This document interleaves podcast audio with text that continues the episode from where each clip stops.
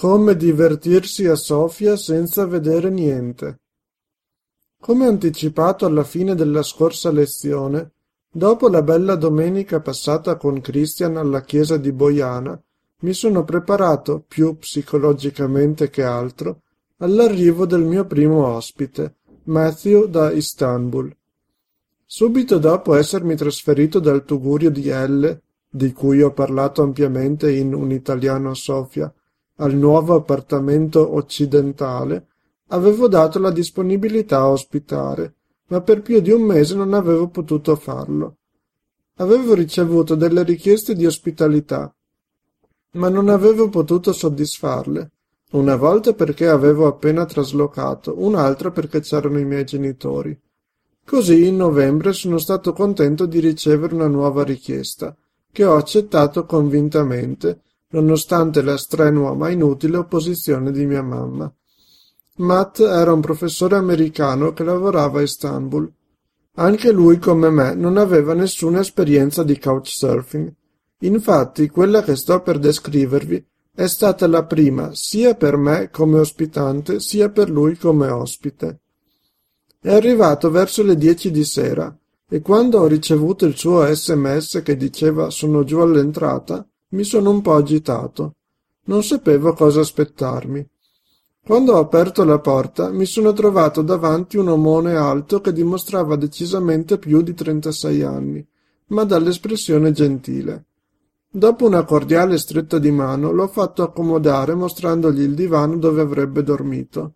A me non sembrava un granché come posto letto, ma lui andava più che bene. Abbiamo iniziato a chiacchierare, trovando subito un certo numero di interessi in comune per le lingue e le culture europee. Prima di andare in Turchia aveva lavorato anche in Polonia, quindi abbiamo parlato un po' del mio paese del cuore. Siamo andati avanti fino a mezzanotte passata, poi gli ho dato un cuscino e delle coperte e siamo andati a dormire.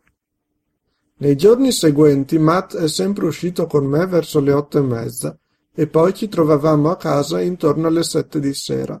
Andavamo a fare la spesa e preparavamo la cena insieme. Il tutto sempre condito da conversazioni interessanti e storie divertenti. Solo il mercoledì non è tornato a casa perché era uscito con due ragazze e poi non voleva svegliarmi tornando tardi. Mi ricorderò a lungo di Matt per due motivi. Il primo è la sua fame di libri. Subito il primo giorno è andato in cerca di una libreria con libri in inglese e ne ha comprati due. Poi mi ha mostrato anche alcune banconote e monete antiche comprate per pochi soldi. Il secondo motivo è che leggeva questi romanzi, anche piuttosto voluminosi, in un giorno solo. Sì, perché i suoi cinque giorni a Sofia li ha passati nei bar a leggere, mangiare e bere. Si era stampato dei fogli sulle attrattive turistiche della città ma non ha visto niente, neppure la cattedrale di Alexander Nevsky. L'ultimo giorno era venerdì e io lavoravo all'ambasciata solo la mattina, per cui ci siamo trovati in centro verso l'una e siamo andati a pranzo insieme.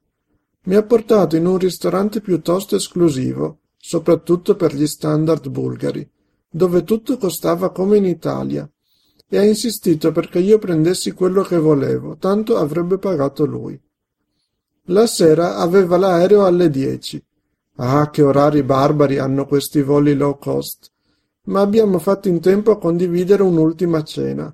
Poi gli ho chiamato un taxi, in bulgaro, l'ho accompagnato al portone e ho spiegato all'autista che doveva andare do Aerogarata Terminal Idna. Matt mi ha abbracciato all'americana e poi si è dileguato nel buio. Quella sera sono andato a letto soddisfatto e con un po' più di fiducia nell'umanità. Chi avrebbe pensato all'esperienza successiva a riportarmi con i piedi per terra.